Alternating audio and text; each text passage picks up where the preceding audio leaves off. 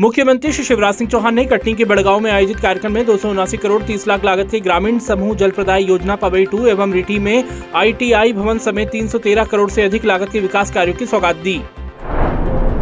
इस कार्यक्रम में मुख्यमंत्री जी ने कहा कि किसान भाइयों 1111 करोड़ 5 लाख लागत की बहोरी बंद उद्वहन माइक्रो सिंचाई परियोजना भी स्वीकृत कर दी गई है। इस परियोजना के पूर्ण होने पर लगभग अस्सी हज़ार एकड़ भूमि सिंचित होगी। मुख्यमंत्री श्री चौहान ने बड़गांव को उप तहसील बनाने, हायर सेकेंडरी स्कूल में विज्ञान संकाय प्रारंभ करने, बाकल हायर सेकेंडरी स्कूल के नवीन भवन निर्माण, परसेल विद्यालय के उन्नयन समेत कई घोषणाएँ की। मुख्यमंत्री श्री शिवराज सिंह चौहान ने विकास पर्व के अवसर पर कटनी ज़िले के बड़गांव में जनदर्शन किया। इस दौरान मुख्यमंत्री जी की एक झलक पाने के लिए सड़कों पर विशाल जन सैलाब उमड़ा। नागरिकों ने मुख्यमंत्री जी के स्वागत में फूल बरसाए। मुख्यमंत्री श्री शिवराज सिंह चौहान निवास कार्यालय प्रधानमंत्री श्री नरेंद्र मोदी जी के राजस्थान के सीकर में आयोजित कार्यक्रम में वर्चुअली सम्मिलित हुए। प्रधानमंत्री जी ने किसान सम्मान निधि की चौदहवीं किस्त देश के आठ करोड़ पाँच लाख ऐसी अधिक किसानों के खाते में हस्तांतरित की।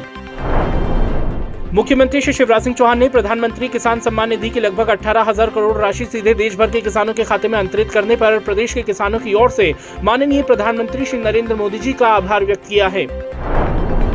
मुख्यमंत्री श्री शिवराज सिंह चौहान ने केंद्रीय गृह एवं सहकारिता मंत्री श्री अमित शाह को राजकीय विमानतल पर भावभीनी विदाई दी।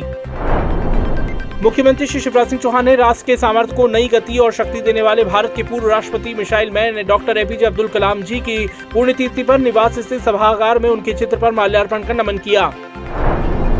मुख्यमंत्री श्री शिवराज सिंह चौहान ने श्याम रहल स्थित उद्यान में पीपल करण और गुलमोहर के पौधे रोपे। उनके साथ श्री केशवराज सिंह चौहान और श्रीमती अलका चौहान ने अपने पुत्र पृथ्वी लाक्ष के प्रथम जन्म दिवस पर पौधरोपण किया।